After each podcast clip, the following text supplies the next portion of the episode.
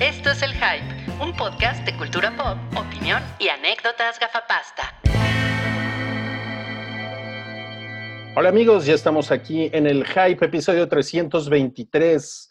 Eh, es nuestro tercero, guardados en casa, en la cuarentena, porque somos muy responsables y también porque, porque hemos tenido la gloriosa oportunidad de estar encerrados como en 30 metros cuadrados durante, ya son como tres semanas seguidas. Y mm, Sí. eh, les presento mi tótem Ok, para el día de hoy. muy bien. Abajo de mí está Salchi. Aquí está el licenciado Pikachu de vuelta. El, el becario, es becario. El becario Pikachu, muy bien. A mi izquierda está Cabri. Y este es mi tótem. Es el Capitán Universo, Se supone que es Spider-Man. Ajá. pero, pero de Capitán Universo, ¿no? Pues de que me lo regalaron y no sé ni qué es. Ok. Y abajo a la izquierda, o a lo mejor en su pantalla puede aparecer de otra manera, pero abajo a la izquierda, en mi pantalla, está Moblina, quien accedió a, a quitarle unos cuantos minutos a su cuarentena, a su preciosa cuarentena, para unirse a nosotros. y a, a meterse a bañar para, para aparecer en cámara. Y bueno, aquí está mi tótem. Ya saben, chicos, un, un gusto como siempre que me, que me inviten y acompañarlos. Feliz de estar aquí. Oye, Gracias, Mowgli. ¿qué es tu tótem? Es que- La verdad no tengo idea. les mentiría si, si, si les dijera qué es. Solo sé que eh, era de mi ex roomie y pues me gustó mucho y nunca lo reclamó. Entonces Parece como una de las cosas que golpean lo, golpea a Bruce Lee, ¿no? Para Es como entrenar. una plantita, supongo, no sé. Pero está mono, ¿no? Sí, sí, está mono. Se ve, se ve viral. Es que ya todas las cosas que tienen como así Patitas y... Es el coronatotem. el Corona Totem. Exactamente. Oigan, amigos, pues bueno, muchas gracias por acompañarnos en esta, en esta emisión del Hype. Como les decíamos, es la, es la 323. Y recuerden que tenemos Patreon, donde estamos grabando también en esta modalidad, pero además con dibujitos. Esa es la gran ventaja, es que hay dibujitos ahora en el Hype durante la grabación. Hay audio, hay, Ventaja. eh, ven- ventaja. Hay audio, hay video y hay, y hay, unos, hay unos dibujos así realistas que no tienen ni idea. ¿no? Eh, O sea, naturalismo a todo lo que da. Entonces, está- eso está ahí en patreon.com, diagonal el hype, por si ustedes nos quieren, nos quieren seguir por ahí y tener más material extra para su cuarentena. Y pues vamos a empezar este, este primer bloque. Em, el plan hoy es grabar tres bloques para que ustedes estén enterados. Eh, y, en el primero, pues vamos a empezar hablando derechito ya de los estrenos de Netflix, cosas nuevas que están poniendo en Netflix. Vamos a empezar así porque ahora no hay taquilla, no hay estrenos en cine ni nada. Entonces, tenemos que adaptarnos a las circunstancias. Así es. Ni modo. Ni modo, ni modo. Pues miren, No, no. Netflix, La ardilla pilla no está presente. no, ¿eh? Le dio coronavirus. La ardilla pilla. No, Fue- pues muy mal. Fue mencionada en la conferencia de prensa de Gatel, la ardilla. yo, yo vi a la ardilla pilla en el Vive Latino, entonces no me sorprende. fue, de, fue de esos irresponsables. Está- Bueno, Estaba viendo a babasónicos. ¿Cuántos fueron? ¿70 mil asistentes o cuánto? Yo creo que No sí, sé. 70 mil. Dios Sí, mío. 70 mil. sí, y, to- y todos ahorita con, con tos seca. No, pues ya pasó un buen rato. ya, ya se están muriendo. Buena salud para todos. No, ¿qué pasó? No, No, el que, no, el que se murió fue un concierto de Ghost. Fue el primero, sí. el primer muerto. Cierto. Ok, ok. A ver, vamos a tratar de no hablar de, de- de Mucho muertos. humor negro. Eh, sí, O sea- exacto. Vamos a hablar de Tiger King al rato, entonces ahí ya se pueden Explayar. explayar un poquito. Miren, en Netflix se estrena, eh, bueno, se estrenó Howl's Moving Castle, la de, Como parte de, de las películas de Miyazaki. de Miyazaki, sí. ¿Ya la, eh, Así es. ya, la- ya la vieron? Esa es la, un- esa es, no es la única. Es de las pocas películas que no he visto de Miyazaki. Tengo que verla. Y esta es la gran oportunidad. claro. No ¿Cuál es tu favorita? Ah, yo amo Totoro. Totoro es una pinche hermosura. Me- y, eh, o sea, siempre que sale las niñas me pongo a llorar. me dan mucho sentimiento esas niñas. No, pues yo la... yo- Yo la vi en el cine y ¿Totoro? nada más. ¿Howl's? No, House Moving Castle. Moving Castle. Bueno, el Castillo Vagabundo le El pusieron. Castillo Ah, Vagabundo el- se llama, se llama aquí. Yo la ¿Es- vi hoy en ¿Está la- chingona? Está poca madre. Yo la vi hoy en la mañana. Órale, Ah. muy bien. O sea, ya la había visto, la vi hace muchos años en DVD, Ajá. Y, y esta la, la acabo de ver en Netflix y está muy increíble, está muy cabrona, muy cabrona. Es una gran recomendación, ¿eh? Sí, muy La cabrón. voy a agregar a mi lista. Qué Por chido. favor, por favor. Eh, se estrena también Resident Evil Vendetta. Órale. Hijo, mano. Va, No. por favor, Salchi. No la he visto y sé que es una chingadera.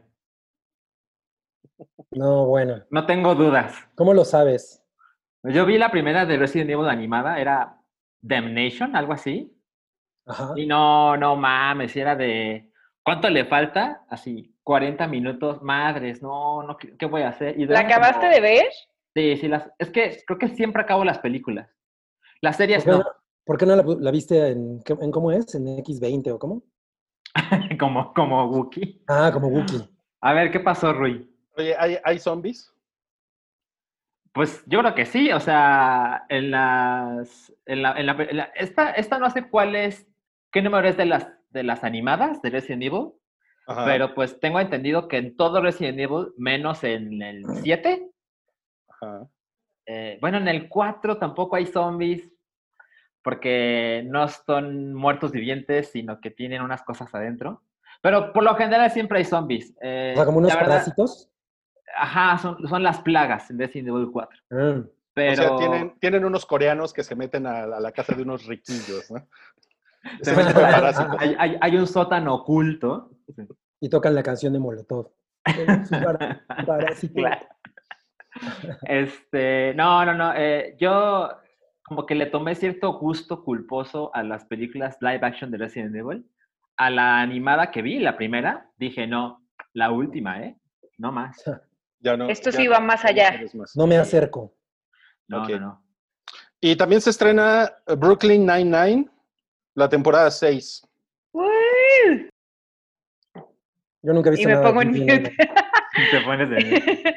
Ay, esto sí me emociona mucho, eh, la verdad. O sea, Andy Samberg, yo soy su fan desde ese día en que vi sus videos, eh, su- o sea, grandes videos por los que es conocido como eh, Dick in a Box o Mother Lover. O sea, Claro. desde ese día ya tiene mi corazón. Sí, el güey es muy cagado. Ah, yo, yo, no, yo no he pasado de ver un par de videos de él de- en YouTube y ya, ¿eh? la verdad es que es, es toda mi referencia. Pero sí es Mm. cagado, me parece que es cagado. Es Sí. cagado. Así como, así como Cabri es cagado. Bien, es, ese es mi No, mamá. es, yo, soy ligeramente, ligeramente menos cagado que Andy Samberg. Un poco. ok, bueno, eso es en Netflix. Esas son cosas nuevas que pueden ver. Obviamente ya hablamos de La Casa de Papel, que está como en primer lugar en Netflix ahorita. O sea, ya hablamos, ¿no? Porque nunca hablamos de La Casa de Papel, porque no No, nos... solo decimos que nunca la vemos. Exactamente. Yo sí, yo sí la estoy viendo, eh, la verdad. Ah, no, Ya por favor, di algo.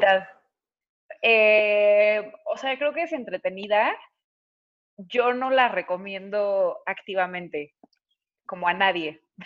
Ok. O sea, o sea, es que sí, es, es lo que es, y, y como que tiene una fórmula que se repite una y otra vez, eh, pero, pero bueno, está entretenido y creo que pues, entre de repente ver algo que, que no tengas que estar así poniéndole toda la atención del mundo, pues está bien. O sea, es ¿Qué ese, tipo de, es ese tipo de serie. No hay que ponerle mucha atención.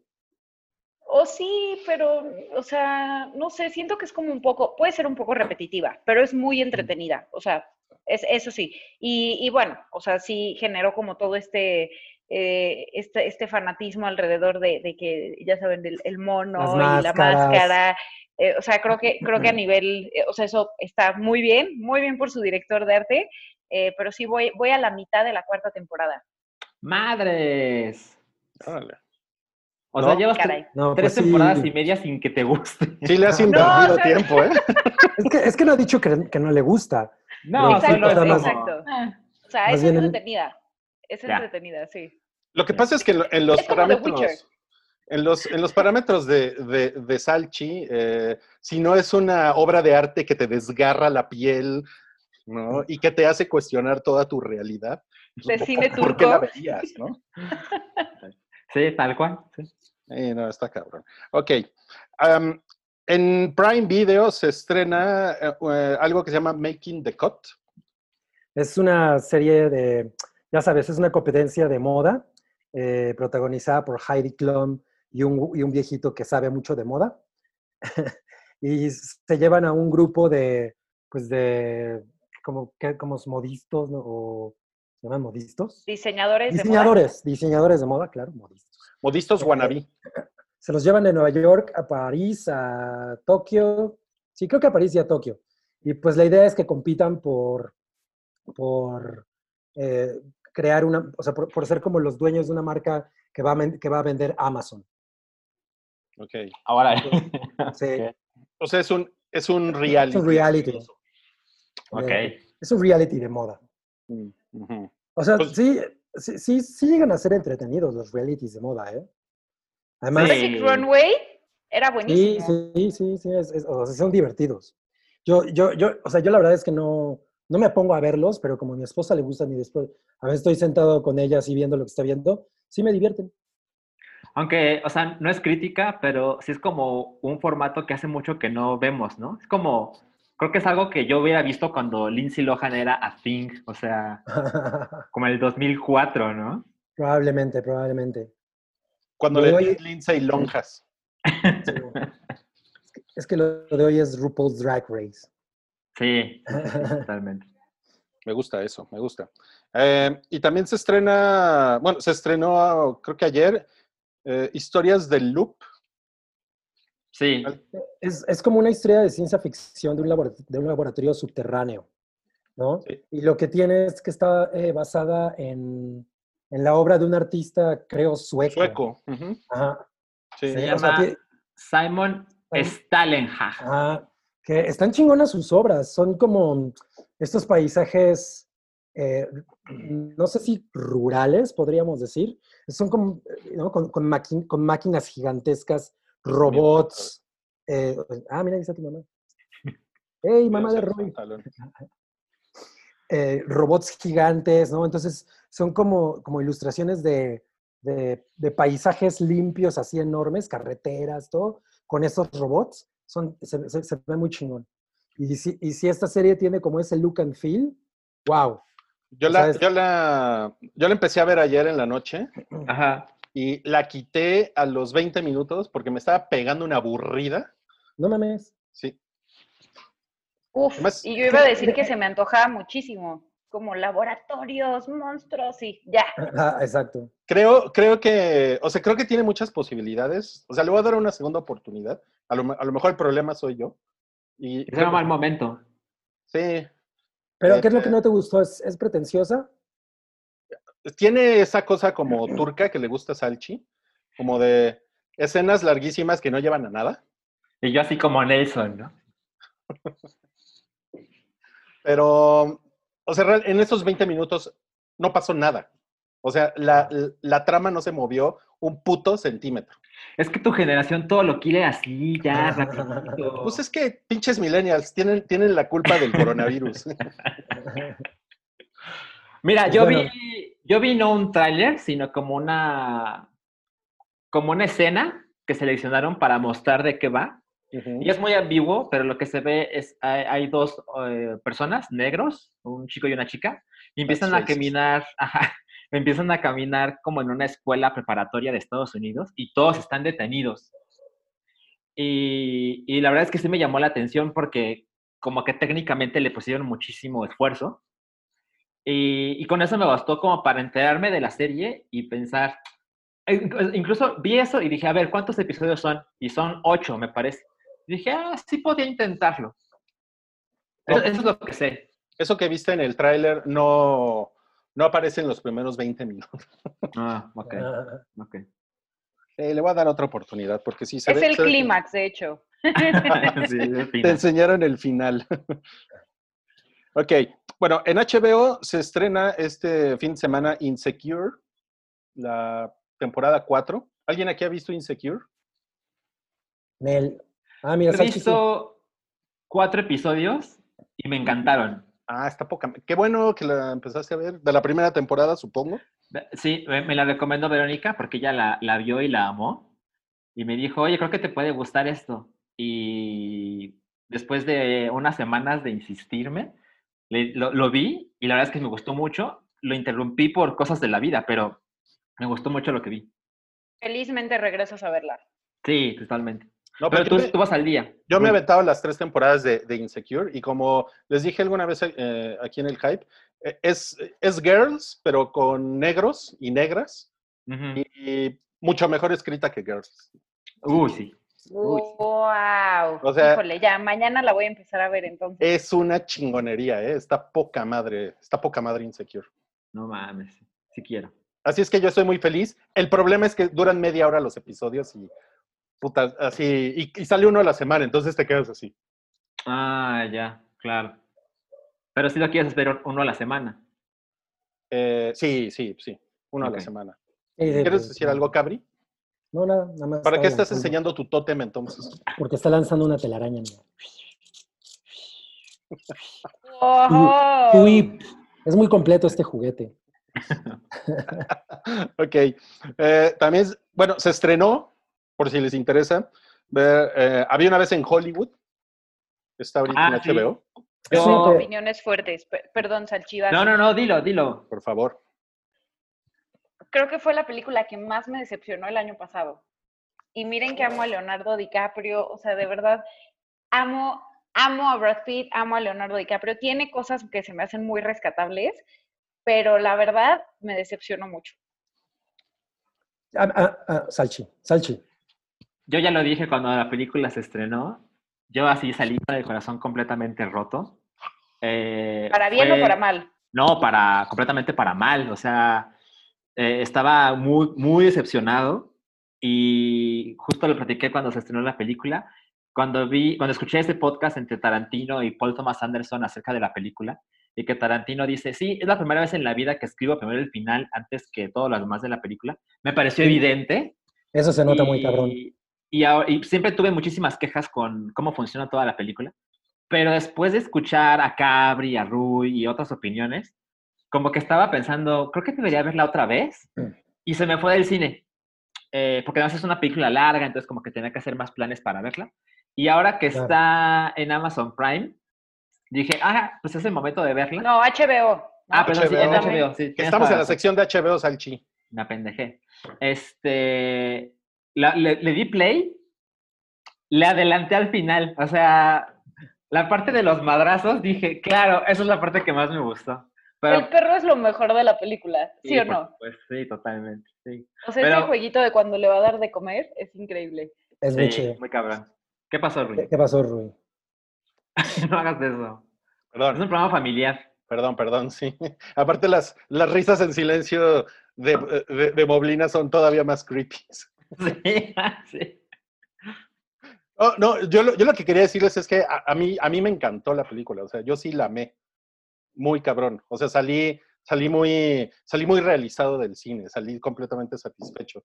Eh, nada más Ah, que, y, y tengo muchas ganas de verla ahora otra vez en HBO, nada más que eh, sospecho que sí es una película que, que es como, son como varios episodios ahí medio, o sea, la puedes ver como en bloques, ¿saben?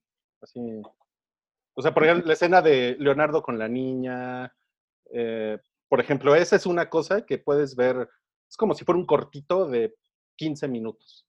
¿no? 100% de Sí. acuerdo y buenísima esa. Está increíble. A, a mí, a mí, ya me hemos dicho que a mí, me- a mí me gustó.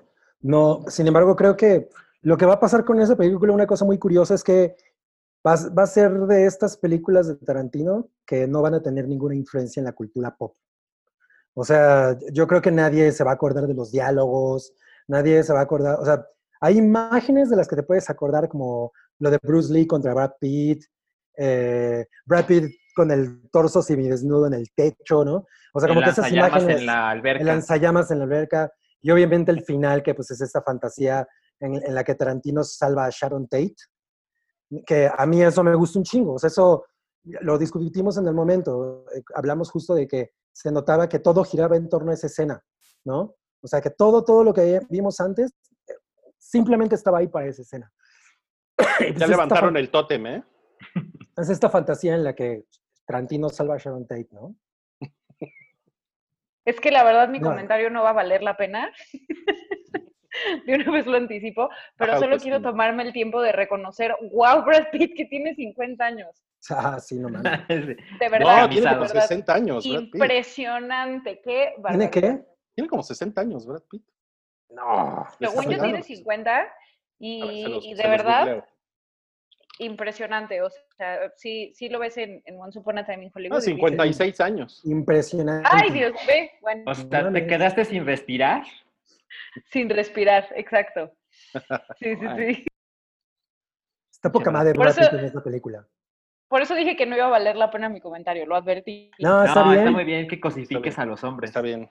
Siempre cosificando a los hombres. Y bueno, y también eh, en HBO está disponible Hobbs and Shaw, la película a la que le sobran 20 minutos. Sí, no mames, toda esa secuencia de, de la familia de, de Rock, puta, es como de ya se va a acabar, no mames. O sea, a mí que me gustan un chingo la Rápido y Furioso, la verdad es que sí me pareció que, que es pesada, ¿no? Eh, O sea, tiene secuencias chingonas, definitivamente, pero es pesada. Y la, la química entre estos dos güeyes está poca madre, pero es pesada. Que es lo último que una película de Rápido y Furioso tiene que ser, ¿no? Pues sí, o sea, tienen, to- todas son muy, soy muy, son muy dinámicas, ¿no? O sea, todo, todo va en chinga, está poca madre la acción, todo, ¿verdad? Esta no, hay toda esta se- secuencia en la que va con la familia, ¿no? De, de, de Rock y es como, puta madre, es muy pesado eso. Yo pensé que iba a ser más cortito como cuando nos lo ponían en los trailers y no, ocupa mucho tiempo. Pero Bien, bueno, bien, ok. Ahí está, ya viene la segunda. Uh. Oigan, y bueno, vamos a despedir este bloque con lo que tiene que decir Cabri sobre Tiger Tiger King. King de Netflix, que a los gringos los trae locos, ¿no? Es como, es como Ahorita, una cadera de gringos, ¿no? culturalmente creo que sí ha habido mucho impacto. Eh, ya, pues ya saben que yo la vi porque Wookie habló maravillas de ella, que pues a Wookie le encanta la hipérbole, ¿no? Entonces, eh, pues ya, dije, ah, la voy a ver, güey, este güey me, me- habló muy, muy cabronamente de esto. Entonces, de nuevo, como, lo, como pasó con Don't Fuck With Cats, es una historia de gente miserable siendo miserable, ¿no? O sea, tú vas a ver siete episodios de gente los peores rednecks de Estados Unidos, así ya con los dientes hechos mierda por el crystal meth, eh, en una guerra de zoológicos privados, porque estos güeyes tienen zoológicos en los que tienen felinos grandes, ¿no? Y, y- y- y- son, son privados y ellos los operan y ellos, o sea, com- com- completamente independientes. Entonces, en realidad es una guerra entre este güey que es el Tiger King, que tiene este, este zoológico. Hay, otro, hay otros güeyes que también tienen zoológicos de la- de la- con las mismas características. Y hay una mujer que se llama Carol, creo, que, que ella dice que es de lucha por los derechos de los animales, pero también tiene un zoológico de, de- de- de tigres y de felinos. Y nada, nada más que ella dice que, que- que- lo usa como, pues para, como un santuario, cuando realmente no lo es, es un pinche zoológico en el que además ella ni siquiera le paga a sus empleados. Entonces está esta guerra entre este güey y, y ella porque ella le quiere cerrar el zoológico a este cabrón, ¿no? Y este güey la amenaza de muerte en sus podcasts o en sus webcasts. Ya sabes que es de estos gringos que sacan una pistola y ponen una efigie que dice, mira Caroline, lo que te va a pasar huevos, ¿no? Le da un balazo. Entonces es esta batalla entre todas estas personas, ¿no? Así de lo más bajo, que, que pues no tiene ningún momento de, de- de- o sea, no tiene una pizca de humanidad, ¿no? O sea, son, son gente que además ni siquiera, ellos dicen que le, ti- le tienen mucho amor a sus animales y a los tiris, etcétera, pero realmente los usan como un negocio. Y esta guerra que vemos entre estas personas que se va, que, que se pone muy, muy, muy intensa, se lleva de, de- se lleva de entre las patas a los animales, ¿no? Oye, pero ¿cuál es, cuál es- por, por qué le ha gustado tanto a los gringos? Ah, Pues yo creo que es esta cosa como, como, como curiosita, ¿no? De ver este, a, a- a este tipo de gente, estos rednecks, ¿no? Pasar por, por todas estas situaciones. Además, es, es inmensamente naco. o sea, es, es esta- e- e- este güey se postula, se postula, creo, para ser gobernador. Se quiere postular para presidente. O sea, el cabrón se se postula para presidente, no lo logra, se postula para gobernador del estado en el que él vive, que no me acuerdo cuál es. Entonces, pues, yo creo que son todas estas curiosidades como de, como del, del ambiente urbano así bajo de Estados Unidos, lo que les está, lo que les parece pues, simpático, ¿no? Pero realmente no hay una pizca de humanidad en ninguno de estos personajes. O sea, todos son terribles. En, en- todo caso, hay una mujer que es una cuidadora que, güey, esa historia es así, no mames. ella por estar dando de comer un tigre, le, el tigre le arranca el brazo. Entonces, este güey, el Tiger King, llega con, con- con los, con los visitantes y dicen, pues miren, eh, un tigre le acaba de arrancar el brazo a, a- a- a una cuidadora. Entonces, este, les hago descuento, les hago descuento en la tienda de souvenirs, ¿no? y toda la gente así como, ¿what? ¿No? Ah. Es Oye, esta mujer. oye, Mar, tú, Ah. tú también viste Tiger King, ¿verdad? ¿O, o viste algo? Sí, sí, sí, sí. Todavía no la termino, voy a la mitad, pero, pero justo yo estoy un poco en desacuerdo con, eh, con Cabri en el hecho de que eh, yo creo que sí tienen mucha humanidad, pero es como lo peor. O sea, muestran lo peor de la humanidad eh, en muchas facetas y eso creo que también es muy, muy interesante. O sea, porque eh, creo que, o sea, me, acuerdo, eh, o sea, como momentos en donde yo- he podido interactuar con animales y es a veces como imposible el, no decirle, ¡ay, dámelo! Y voy a jugar con él y todo. Y entonces, o sea, como que te hace también reflexionar de eso, que, que pues también está mal, ¿no? O sea, son animales que deberían de estar en, en su hábitat natural. eh, y, y- y bueno, o sea, a, a mí en lo personal, la verdad me, me, me recuerda un poco a Wild Wild Country, eh, en el sentido que, bueno, si, si, no, lo, si no, lo, no lo han visto, también se las recomiendo muchísimo. Es un documental de Osho, este gurú que fue súper famoso en Estados Unidos, eh, pero me recuerda mucho eh, a, a- a Wild Wild Country en el sentido de que, eh, o sea, son cosas que no puedes creer que, o sea, es, es donde dices, la realidad supera la ficción porque no puede ser que haya pasado esto y que estén en televisión y que tengan, o sea, que, por ejemplo, dicen un, un dato que, que a mí se me hizo impresionante, que, que hay más tigres en cautiverio en Estados Unidos que libres en todo el mundo. Dice que hay Como 10 son mil, cosas- que hay 10.000 en sí, cautiverio sí. y 4 mil libres. O sea, no lo puedes creer, ¿no? Es como dices, de verdad, la realidad supera la ficción. Entonces, este, o sea, sí, yo, yo la recomiendo mucho, la verdad, sí se me hace como muy entretenida y, y de esas cosas que cada capítulo pasa algo que dices, no puedo creer que esto sea verdad, no puedo creer que, o sea, en qué momento existe esta gente en algún punto, pero justo al mismo tiempo te, te, te, te puede como, como recordar algunas cosas de, de, de quizás hace unos años y como, como nuestras costumbres y todo, que también creo que, que vale la pena. Pero sí es una nacada, es, es, es una Sí, o sea, nacada. es, y- es una turbonacada, ¿no? O es una turbonacada. Y lo peor que me, que me pasó esta semana, bueno, no, no lo peor, pero de las, de las cosas más horribles, fue ver al hijo de Donald Trump este, hablando de Tiger King. O sea, como que me, me choca que, que la ultraderecha la use así como de, ay, qué padre Tiger King, cuando en realidad es de, es lo peor, o sea, es, es como retrata lo más asqueroso del gobierno, de, la, de las personas, de las familias, de, o sea, eh, la manipulación y todo, y, pero bueno. Eh, es sup- la verdad está muy, muy entretenida. Yo sí Lo- se recomiendo. ah, o sea, eso, eso tiene definitivamente, ¿no? A mí no me costó ningún, trabajo ningún trabajo echarme los siete episodios, o son siete, ¿no? Sí. Eh, se van como agua, ¿no? Pero al, pero al final sí sientes esta cosa de, güey, esta gente, o sea, no tienen alma, o sea, no sé, es, es, es- es- es un tipo de... de, de- de- de Y no aprenden. que- sí, sí, además no aprenden, ¿no? Entonces, es- es- dices, güey, no puede ser que exista esto, ¿no? O sea, no puede ser que, que, que, que, que- que neta estas personas, ¿no? Eh, puedan andar en la, en la realidad como si nada, ¿no? Así.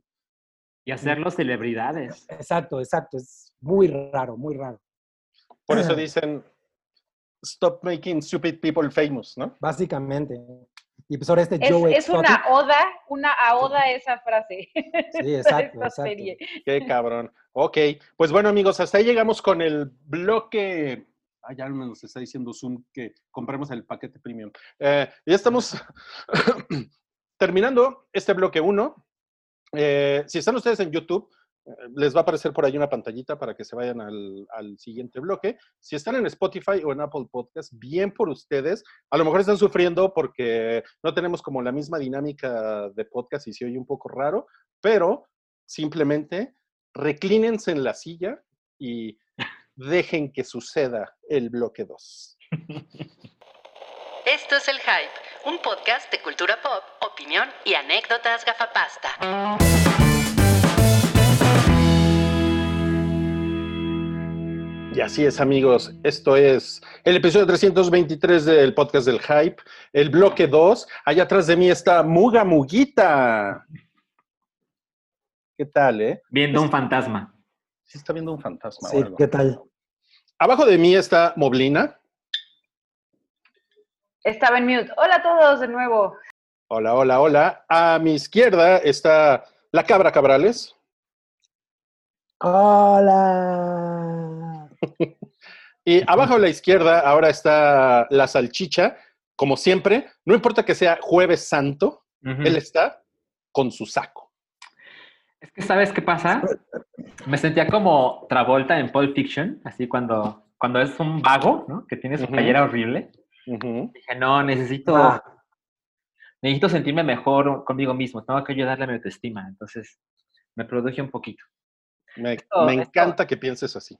Esto ya no tiene mucho remedio por ahora, pero, pero hay cosas que sí puedo Ni hacer. lo tendrá en, el- en los próximos meses. Así es, así es. Sí, tienes un animal muerto en la cabeza, Salchi. Yo creo que el día que salga a la calle, así, la gente me va a aventar monedas, ¿no? Así, para comer algo. No, te, bueno- ves como un, te ves como un pintor, como un artista refinado. Claro, claro. Te ves como González Inarito. Ah, uh, Exacto, como González Enerí. Ok, bueno, vamos a, vamos a comenzar este, este bloque platicando de Resident Evil 3, que salió, la, la- la descarga creo que salió esta semana o el fin de semana, Salchi. Hace una semana, el viernes 3 de abril. El viernes 3 de abril, ok. Entonces, eh, por supuesto, Salchi ya lo descargó y ya lo terminó. Ah, ¿verdad? No lo has terminado. No lo descargué, mira. Ah, no mames, o sea, te lo mandaron, ¿lo compraste en preventa? Sí, ya sabes que soy la clase de persona que, pues algo pasa con Amazon, entonces cuando anuncian algo, muy pronto lo ponen en el sistema, aunque ni siquiera sepan cuándo sale ni cuánto va a costar. Entonces... Lo apartas. este, ajá, lo apartas y es la primera vez que me mandan algo tarde. Me lo entregaron el sábado porque Amazon había confirmado que Qué hay madre. prioridad para otros envíos. Eh, y la verdad es que en mi, mi cuenta de Amazon dice que llegaba como hoy. Y dije, bueno, pues, ni modo, ¿no? Pero no, llegó un día después, entonces no, no tengo ninguna queja, pero, pero entiendo que hagan estos, estos ajustes con los envíos. Se justifica por la situación, ¿no? Totalmente, sí. Oye, ¿y cómo está el juego, Salchi? Pues mira, eh, he jugado menos de lo que quisiera, entonces esto de ningún modo es una reseña, es más como comentarios de lo que llevo. Llevo Ujú. como un par de horas. Por otro lado, sé eh, que, no sé si eso es spoiler para alguien, pero es un juego suficientemente breve como para que puedas terminarlo en 6, 7 horas. Lo cual, para mí, que soy la clase de persona que se mete un pasillo y luego se regresa. Y luego, no, espérate, creo que vi algo atrás. Y luego ya camino y de repente vi un enemigo y digo, no, espérate, creo que sí voy a agarrar las balas de allá. Entonces, a mí me va a durar 10 horas, ¿no? Seguro, la primera vez. Aún así es muy poquito. Es muy poquito. Yo, Sí, yo, es muy poquito. yo personalmente nunca me he quejado de que los juegos sean breves. De hecho, me quejo más cuando son demasiado largos. O sea, hay juegos de 20 horas que dices, no mames, o sea, esto era para 8, ¿no? Eh, es como una cosa muy que va cambiando totalmente. O sea, yo le metí 180 horas a Breath of the Wild y le quiero meter el triple, ¿no? Entonces, No es, no es parámetro, Salchi, tampoco. eh, no, sí viene mucho al caso. Hay juegos Luego- como... Luego tú y yo platicaremos de eso, Salchi, porque tuve mi reencuentro con Breath of the Wild No en esta cuarentena. Mira, ahí, ahí en mi espejo se ve mi cajita de Breath of the Wild. Ah, En tu, en tu espejo de el aro, Un espejo de la sí, sale- donde sale la mona, la mona así peinada. sí. Este, sí, hay que hacer eso, Moblina, porque, porque ya sé que tú y yo lo amamos con todo el corazón. Bueno, ¿quieren irse a su, a su propio podcast. chat hecho- en Zoom? bueno, este, eh, pero en los juegos como Inside, que son muy breves, y dices, no mames, esto no le sobra nada, ¿no? Entonces, eh, puedo entender que la gente diga, oye, pagué 60 dólares por esta cosa y solo me duró 6 horas. Hay gente que, creo que tiene mucha razón en eso. Ahora, algo que me gusta de este formato es que pues el juego como que se hace mucho más arcade, en el sentido de que pues lo puedes jugar una y otra y otra vez. De hecho, hay un, hay un eh, logro, hay un trofeo de terminar el juego en menos de dos horas, para que te des una idea de lo veloz que todo puede ser, ¿no? Ahora, algo que es importante es que yo tengo como una historia complicada con Resident Evil 3, porque es el 3 y Code Veronica son los únicos Resident Evil como de como main, como de la saga principal, que nunca pude conectar del todo con ellos. O sea, adoro el 1, adoro el 2, completamente adoro el 4, el 5 me, el 6 es una mierda total y el 7 lo adoro. Entonces el 3 y el Code Veronica fueron como, ay, como que nunca, nunca estuvieron, estuve en el mood correcto. Entonces, mis comentarios son de alguien que nunca terminó el 3 original, ¿no? Cosa que Rui sí, y creo que va a ser muy interesante cuando él eh, juegue el nuevo, porque seguro tiene ahí sus fantasías con Jill Valentine de Eh, En los Algo 90 que- tuve muchas fantasías con Jill Valentine y, Sí. y tenía como 30 píxeles. sí, tenía Seguro cuatro te- polígonos. seguro te encantaba hacerla caminar para arriba, ¿no? Viejos cochinos. por las escaleras. Así, no. Este, yo por ejemplo que cuando era, pues mira, a ver, Resident Evil 2 es del 98. Yo tenía 12 años, entonces era como un gran momento para jugar cosas de adulto. Entonces, eh, como que me enamoré muy pronto de Resident Evil 2. Y ya sabes, tiene como esta mecánica de dos personajes, escenario A, escenario B, hay como mucho juego, ¿no? Y a mí me encantan los juegos donde tienes que ir y venir, como los Metroidvanias, que es un escenario fijo y todo sucede pero empieza, tienes que ir abajo y luego tienes que subir y luego ya una vez que estás arriba hay algo que puedes resolver abajo y de vuelta, ¿no?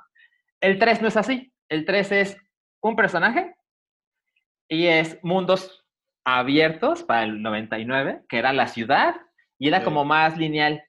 Entonces, después del remake de Resident Evil 2, que yo lo amo completamente, De plano. dije, Más "No que, más que el 7.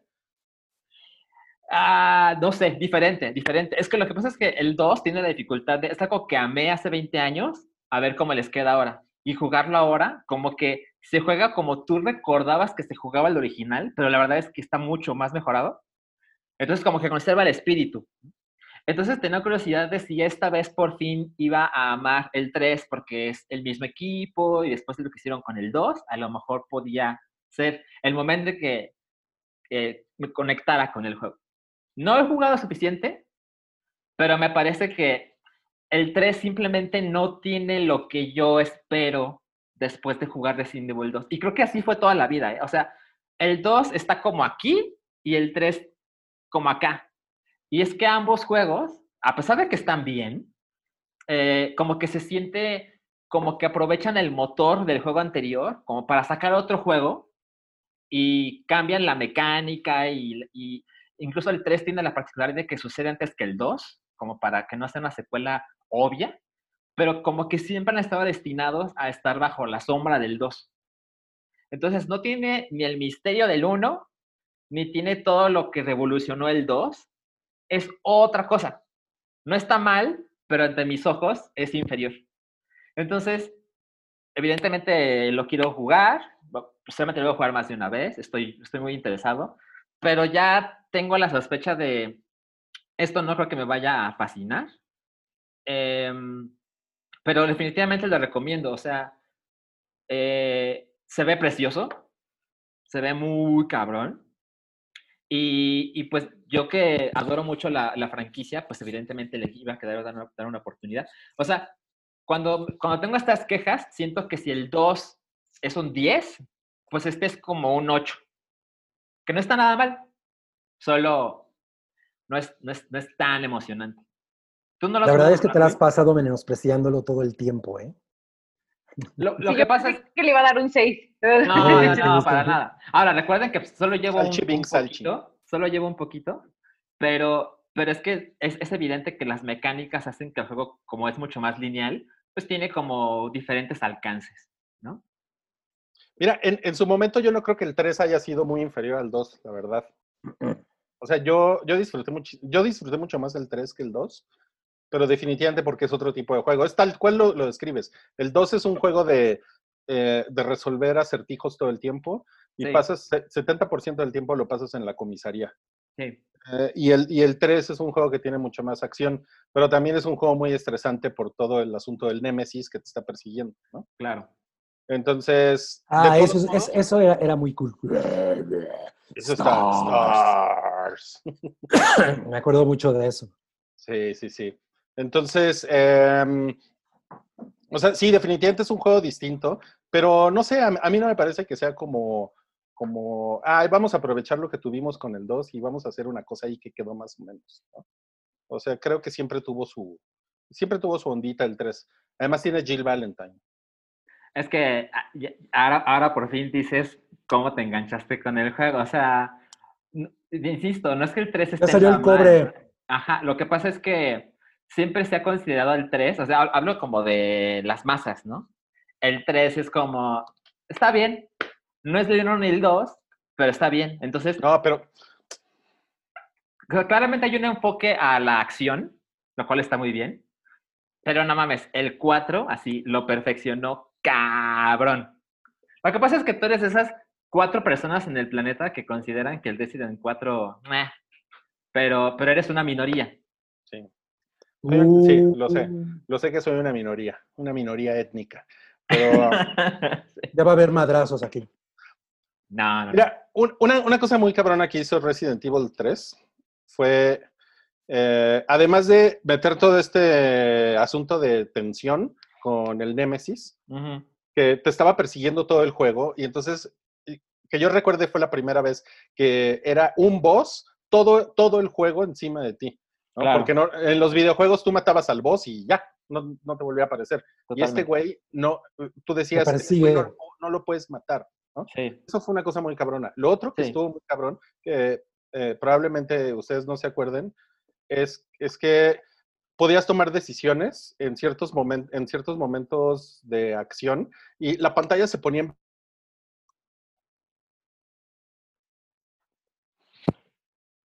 ¿Qué meta estuvo eso? Sí. Creo que iba a decir que se pausa la pantalla, No sé. pero se pausó Rui. Hola, Y que Rui. agarre, y que agarre que se pausa, Rui. Déjame, le tomo un screenshot porque un día usaré esta imagen en su contra. Es como el meme de Aliens, ¿se acuerdan? Sí, 100%. ah, el de Sí, Aliens. Alien, así con el peinado así. ¿Qué pasó Ay, aparte Rui? lo que estaba diciendo estaba padrísimo. O sea, sí estaba bien interesante. Yo los escucho, ¿eh? porque la verdad yo no soy de jugar mucho de terror. Me encantan las películas de terror, pero ya ese tema de, de, de tú tener un rol, uy, me da mucho miedo. Ah, ¿sí? O sea, ¿a cuál sí le has entrado? O sea, por ejemplo, una vez jugué Fallout y me pegué un susto porque traía audífonos Ajá. y llegó mi mamá así como de hola y me tocó el hombro y yo ¡ah! Y de ahí dije, no, no más. O sea, no, Madre. no más. Sí. Ah, bueno, jugué uno de realidad virtual también, una vez, un, un demo chiquito, no, ni me acuerdo cuál era, eh, pero sí lo sufrí. O sea, sí sufro mucho, mucho con los de miedo. Ah. Es que, eh, bueno, ese es el- eso es lo chingón, ¿no? A mí, cuando, cuando llegaba a jugar Silent Hill o jugaba Resident Evil, a mí me encantaba hacerlo en las noches. Así, todo apagado, güey. y todo Sí. la- el, el- el sonido ambiental, a todo, puta, esa- ese tipo de, de- de atmósfera me gusta mucho. Oye, ¿qué onda con Rui? Estoy, estoy justamente hablando ¿Qué con vamos él a hacer con Rui? y ¿Qué lo que pasa es dice? que su computadora se friseó. A ver. Eh, pero, pero lo vamos a invitar en este momento. En este momento tú eres el host, Cabri. ¿Cómo, ¿Qué hago? Abajo hay un menú y dice Invite. ¿Ok? Ahí vas a tener que... Ahí aparece la lista. Ya le mandé la invitación. Ah, ok. A ver. Qué entonces- maravilla que pasen todas estas cosas en nuestras juntas, nuestras transmisiones, ¿no? es una maravilla. Mira, ya volvió Rui. Hola, No. Rui. Ah, en el teléfono. Sí, en el teléfono porque es que mi computadora es una iMac viejita y tarda en reiniciar. Ok. Justo, justo Oye, ibas a decir que el juego se pausa.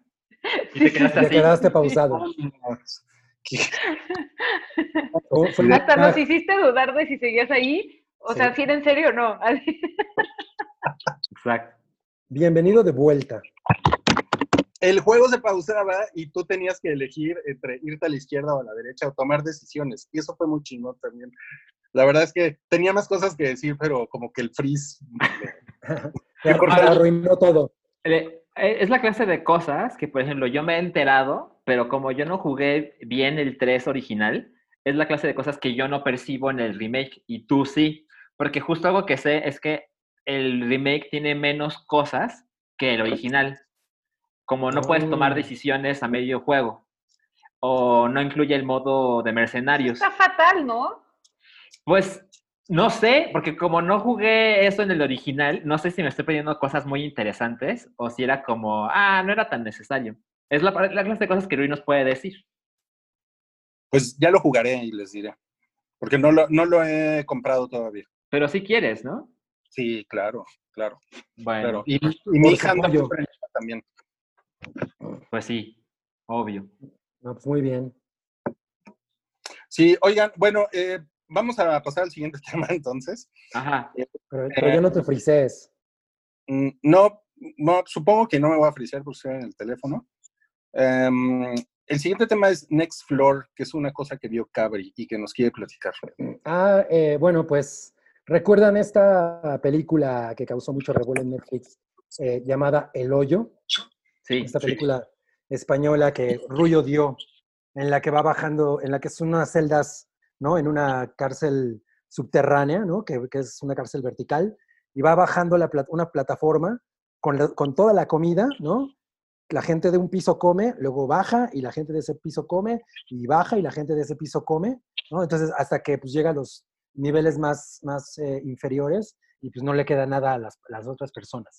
Entonces, eh, este corto de Next Floor es de Denis Villeneuve, ¿no? El director de Blade Runner 2049, Sicario, próximamente va a dirigir Dune, ¿no?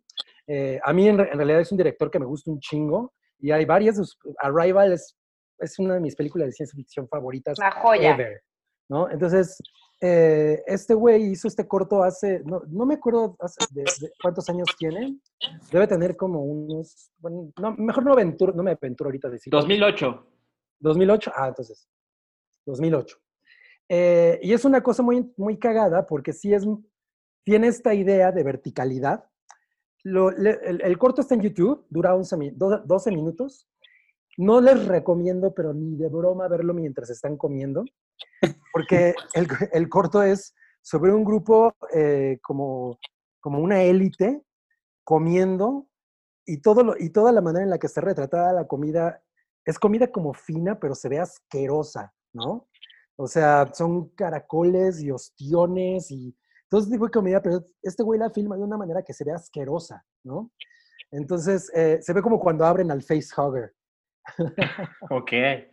Ajá. Entonces, entonces eh, los están, todas, toda la servidumbre los está, los está sirviendo de una manera muy elegante y de pronto el peso de todo lo que llevan tragando empieza a vencer el, el piso y caen, caen al siguiente piso. Entonces todo el, el séquito de meseros, etcétera, bajan, o sea, dicen next floor, ¿no? Entonces bajan y le, y le siguen sirviendo. Estos güeyes una vez que caen, le cae, le cae obviamente polvo a la comida y todo, pero los güeyes están en un, en un plan hedonista asqueroso y siguen tragando la comida así como si nada. Entonces, de nuevo, el peso de, de- de todo lo que iban tragando, ¡pum! los hace volver a caer al siguiente piso. Y básicamente de lo que se trata el corto es eso, es que esta gente se pone tan gorda y tan pesada de seguir tragando, pero no lo, no lo paran de hacer, ¿no? Y todos vestidos elegantemente, que ¡pum! cae y cae y cae. Entonces, eh, ahí es donde puedes ver definitivamente la similitud con, con el hoyo, ¿no? Que donde va bajando la plataforma de comida. El corto está bastante interesante, está cagadillo, ¿no? O sea, no, no me parece una cosa indispensable, pero si vieron la, pero si vieron la, la película esta de Netflix y les interesa un poco ver como de dónde, dónde se originó la idea, le- vale mucho la pena. Está en YouTube y, y- y está cagado. Pero bueno, está, a- a- ahí anda, ¿no? Para que, para que lo, lo visiten. Chingón. Ok. No, pues sí. eh, no sé si lo haré porque como no me, no me encantó lo otro, a lo mejor esto me lo puedo ahorrar. Pues sí, o sea, te digo, no, no, no es imprescindible, pero está cagado. No, no pasa nada. Ok, No ok, pasa ok. nada. Bueno, eh, quiero contarles un poco. No sé si Moblin ha visto Westworld y Better Call Saul. Fíjate que Better Call Saul me falta la última temporada. No, Ujú. no, no la he estado siguiendo cada semana y Westworld me quedé en la primera. Pero justamente estoy ansiosa de escuchar tu opinión. Ok, ok, ok. Bueno, mira. Better Call Saul, la, la, perdón, es la quinta temporada, la que está sucediendo ahorita. Está maravillosa, está muy cabrona. Creo, creo que mis favoritas son la segunda temporada y esta. Esta, esta temporada está así eh, brutal. Y este último episodio, sin, sin tirar spoilers, pero este último episodio fue como de, fue como el episodio más Breaking Bad de, de todos los que han salido en la, en la serie. Wow. la verdad es Oye, que- pero ya, pero ya sea, acabó la temporada, Ruiz. ¿Cómo, cómo? ¿Ya acabó la temporada? No, no, Ah, no, no, ok, porque van, van en, eh, este fue el episodio 8, le dan dos semanas. Ok. Le Perdón, te interrumpí. Y este, es- es- está muy cabrón porque, porque eh, sucede algo en este episodio que es como, es muy Breaking Bad, que es como de esas cosas que pasan eh, y que están completamente afuera del control de los personajes y los güeyes de repente se ven en una situación que dices, no mames, está de la chingada estar ahí, ¿no? Entonces, está, no, no mames, está poca madre, poca madre. Yo lo disfruté muy, muy cabrón. Ha sido el mejor episodio de la temporada, el que estuvo este martes, es el 8 eh, de la temporada 5. Y Westworld, eh, aunque no lo crean, la he seguido viendo. porque soy, porque soy bien macho, güey. Soy, soy, es que es soy una como. serie este, que te demanda mucha atención, Ay, sí, sí, mucha sí. energía. sí. Porque te, yo soy, gusta, yo soy- te gusta sufrir, ¿no? me gusta sufrir, sí. O, o soy, o soy macho como Diego Luna en Narcos. O macho como Diego Luna en Rogue One. Ándale, ahí también es macho. No, miren, eh, eh, la verdad es que es muy, es muy, es muy fácil. El, el- resumen de Westworld es, la primera temporada es la mejor. La, es muy chingona, todo el planteamiento filosófico es poca madre. Eh, la segunda temporada no es tan buena y es bastante confusa, y, pero por lo menos tiene como un fin muy claro que es que ciertos personajes claves escapan de, de la isla donde está el parque temático, ¿no? Entonces, básicamente se trata de eso, de cómo, del caos y de cómo viene como toda esta matanza de los humanos y cómo se escapan los robots, ¿no? Que pues en eso termina la primera, la, digo, la película original, ¿no? y eh, la tercera temporada sucede ya en el mundo, en este mundo futurista, que la verdad, uno de los problemas que yo tengo es que el mundo futurista es muy, es, es, es como muy fashion y eso no me gusta nada, ¿no? O sea, no, no, no es un mundo Blade Runner y, y, y ni siquiera Blade Runner del 82, sino Blade Runner la de, la de hace dos años. O sea, O sea, no, no, no, no, no es distópico. no, no, no, no. Es un mundo como fashion donde todo el mundo es guapo, donde todo el mundo es bonito, donde todo el mundo usa Louis Vuitton. Como la película de Ay. Justin Timberlake, ¿no? Que los ricos son como si estuvieran en Santa Fe y en bosques y así. Ándale, todo, todo es así, todo es un gran Santa Fe con unas, unos edificios increíbles y todo el mundo anda así como súper casual con sus teléfonos del año eh, 2800, ¿no? Y, y, bueno, no, más bien como que todo el mundo anda con iPads, es una cosa muy rara. Ok. Eh, pero eso, eso, eso a mí me da como, o sea, me da para, para abajo porque se me hace como ciencia ficción que, pues, como que dices, güey, ¿qué pedo con el cambio climático, por ejemplo? ¿No? O sea, o, o sea, ¿cómo toda esa gente en el año 2100 o cuando suceda esto puede vivir así, ¿no? Como si estuvieran, como si En no Santa hubiera pasado nada. Ajá, ajá, sí.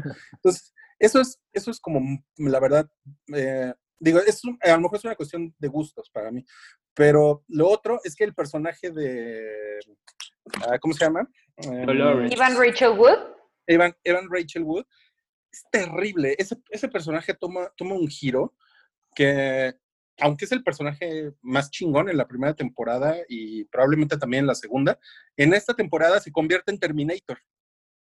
O sea, es la, la- mujer es invencible, eh, siempre está un paso adelante de sus rivales.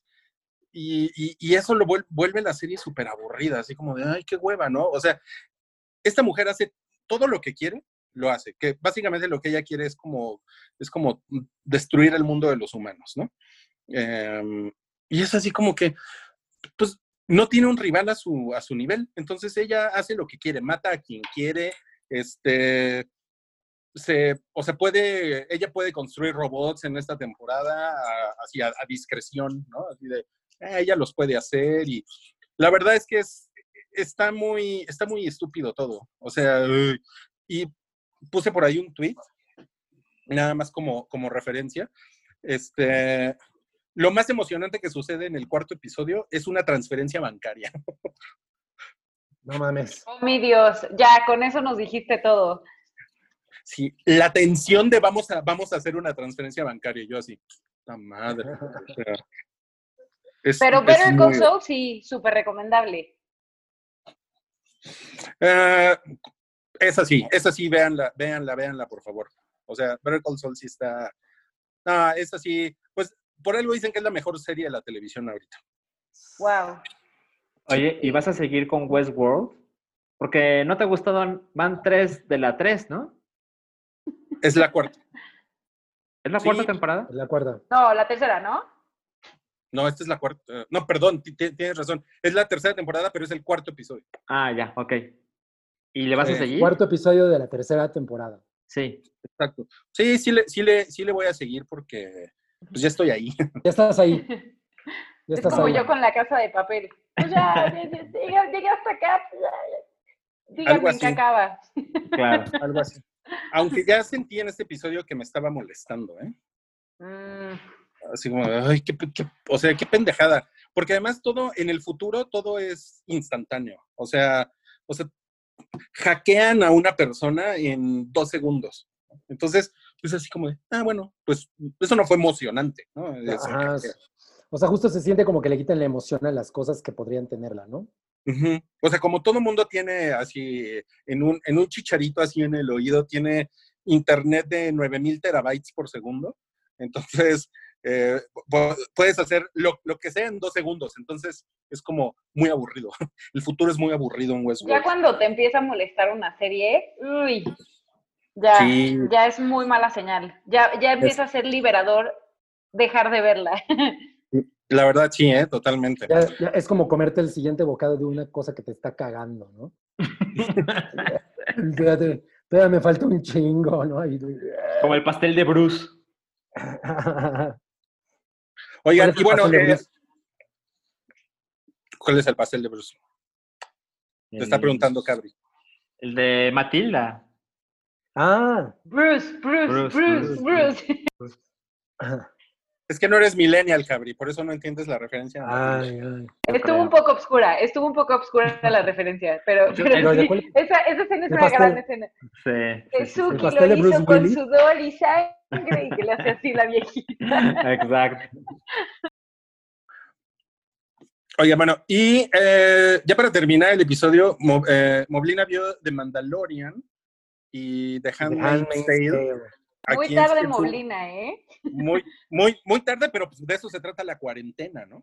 De eso Pero es se que ni si- trata. Pero es que ni siquiera tenemos Disney Plus aquí. Así. No, tuve que acudir al VPN, amigos. Lo tuve, no me siento orgullosa, pero tuve que acudir. Y ¿saben qué? Baby Yoda está increíble. O sea, sí, te- tengo una, un amigo que, que le, le mando saludos, que se llama Manolo, y Manolo me dice que de las mejores cosas que le pasó en el 2019 fue Baby Yoda, y de verdad entendí por qué. O sea, sí es increíble. Y, em, o sea, la verdad la serie está súper entretenida. Creo que son episodios bien chiquitos, lo cual también, eh, o sea, favorece mucho, eh, pues, el ritmo. Y, y sí, yo debo de decir, me gusta mucho Star Wars, pero soy de esas personas que no pueden ser consideradas fans por el simple y sencillo hecho de que lo que más me gusta de Star Wars es Rogue One.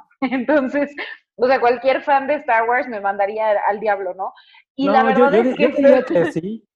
O sea, yo Sí, diría Ro- que, One a mí me te parece gusta más está poca madre. Está Es- o sea, de hecho, de hecho, de todo lo que se ha hecho en cine para de Star Wars últimamente, esa película es la más Sí, es la mejor, es la mejor. Y de Mm. Mandalorian, la verdad es que está, o sea, sí, sí, sí tiene como este vibe padrísimo también. Eh, que- o sea, sí, sí me gustó mucho, me gustó mucho, creo que es una propuesta súper interesante. Y aparte la dirige John Favreau, que bueno, John Favreau a mí me, me encanta. Gracias a él tenemos cosas como Avengers, que bueno, El Rey León no la vi, dicen que es una porquería, pero, Sí, pero es. bueno, The Mandalorian, la verdad está súper padre, vale la pena. Todavía no la acabo, please no me spoilen el final. Este, me faltan un par de episodios, pero la verdad es que sí, sí, sí se las recomiendo si les gusta Star Wars. Yo creo que es algo que, pueden disfrutar mucho. Eh, no esperen así también, o sea, co- como la, la gran trama lineal, o sea, la película de siete horas, no, porque cada episodio sí es como muy, o sea, como que tiene una trama muy, este, un poquito en la fórmula de sitcom, de que son los personajes conviviendo en, en ambientes y, y eso genera cosas.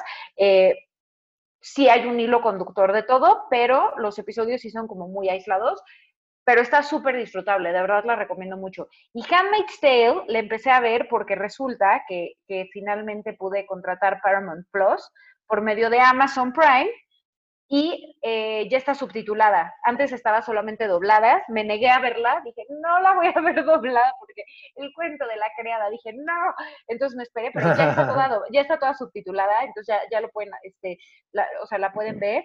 Eh, también Paramount Plus, la verdad es que tiene cosas bien padres y, y lo pueden contratar ahí, ahí mismo por Amazon Prime.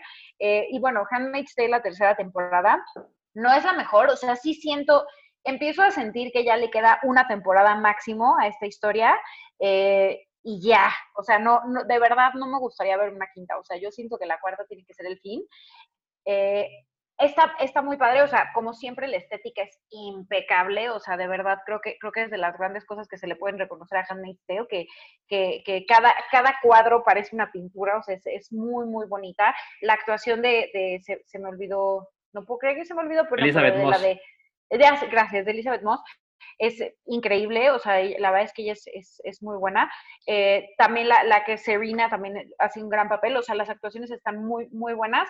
Eh, me quedó de ver de algunas cosas, particularmente me hubiera gustado ver más a otros personajes que quizá los dejaron un poquito en segundo plano. Eh, pero bueno, está buena y creo que, creo que a los fans les va a gustar. Una vez más, o sea, yo me, de verdad The Handmaid's tiene un lugar muy especial en mi corazón, me encanta, me da, me da miedo y me encanta, eh, pero sí espero con todo mi ser que solamente le den una temporada más, porque siento que ya se les, se les está agotando esta misma fórmula de que, vienen repitiendo como desde la segunda, desde el final de la segunda temporada. Ya. Ok, ok, ok. Pues muchas gracias por, esa, por esas recomendaciones, Moblina. Y ya con esto vamos a dar por terminado el bloque 2. si, si nos están viendo en, en YouTube, amigos, eh, no, sean, no sean gachos y, y píquenle por ahí al botón de suscribirse, porque pues eso nos ayuda, nos ayuda, ya saben, a mantener viva la causa del hype, y más en estos tiempos tan duros del coronavirus. Qué malo soy para pedir dinero. Y denle like. Denle, denle, denle, denle like, también le pueden dar like. Digo, si ya están suscritos, le pueden dar like, ¿no? Eh, y también pueden comentar cosas como Ruy es un cretino, ¿no? O, o, o Salchi Bebé. ¿no? O Resident Evil 3 es el mejor juego de la historia, Salchi. Sí, todo, pongan lo que quieran. La verdad es Todo que eso. sí tenemos bastantes comentarios en cada episodio, ¿eh? Eh, Y poco Sí. hate. Poco hate. bueno, comenten y ya saben, comenten y ya saben que a nosotros nos encanta responderles. A mí, a mí me gusta un chingo responderles. Entonces, lo, que, lo único es que lo hago desde dos cuentas diferentes. Eh, espero me perdonen. No, pues sí, porque Cabri, bien Cabri, totalmente. Pero sí soy yo, This is moi y André Félix Díaz. Ok, ok. Bueno, ahí lo tienen, amigos. Ay, y cabrón. Ya nos vamos al bloque 3 y ahorita seguimos platicando. Vamos a platicar de Ezra Miller y sus locuras. Ezra Miller y su violencia. y su violencia. Bueno, bloque 3, ahorita ya. We need to talk about Ezra Miller. Esto es El Hype, un podcast de cultura pop, opinión y anécdotas gafapasta. Muy bien, estamos ya amigos en el bloque 3. Ahora sí, ya estoy otra vez en mi, en mi vieja iMac, en mi vieja computadora, a ver si no se vuelve a pasar. El regreso. Seguro va a haber un comentario de, ah, pero querías una Mac, ¿no? Ah, pero sí, Pero es viejita, es viejita. maldito iHor. Se, se- se justifica porque trae bastón. Oigan, bueno, Toby me puso aquí en la escaleta que hay que dar el aviso de Apple Podcasts y de Spotify, eh, porque recuerden que tenemos ahí también el, el podcast y también estaría chingón que se suscribieran. Ya, Toby, listo, ya di el aviso. Gracias. Vamos a empezar con los temas de este bloque 3 y vamos a platicar de las fechas nuevas de estrenos de Disney. Eh, justamente en el, en el podcast de la semana pasada decíamos que eh, Warner fue una de las empresas que se animaron a, a no poner sus estrenos fuertes como Wonder Woman 1984, a no ponerlos directo en streaming, sino que los es- dijeron, sí, los vamos a sacar en algún momento del año, con todo esto de la crisis del coronavirus. Y como siete días después, Disney también hizo un movimiento parecido y ya tenemos fechas de sus estrenos principales del año.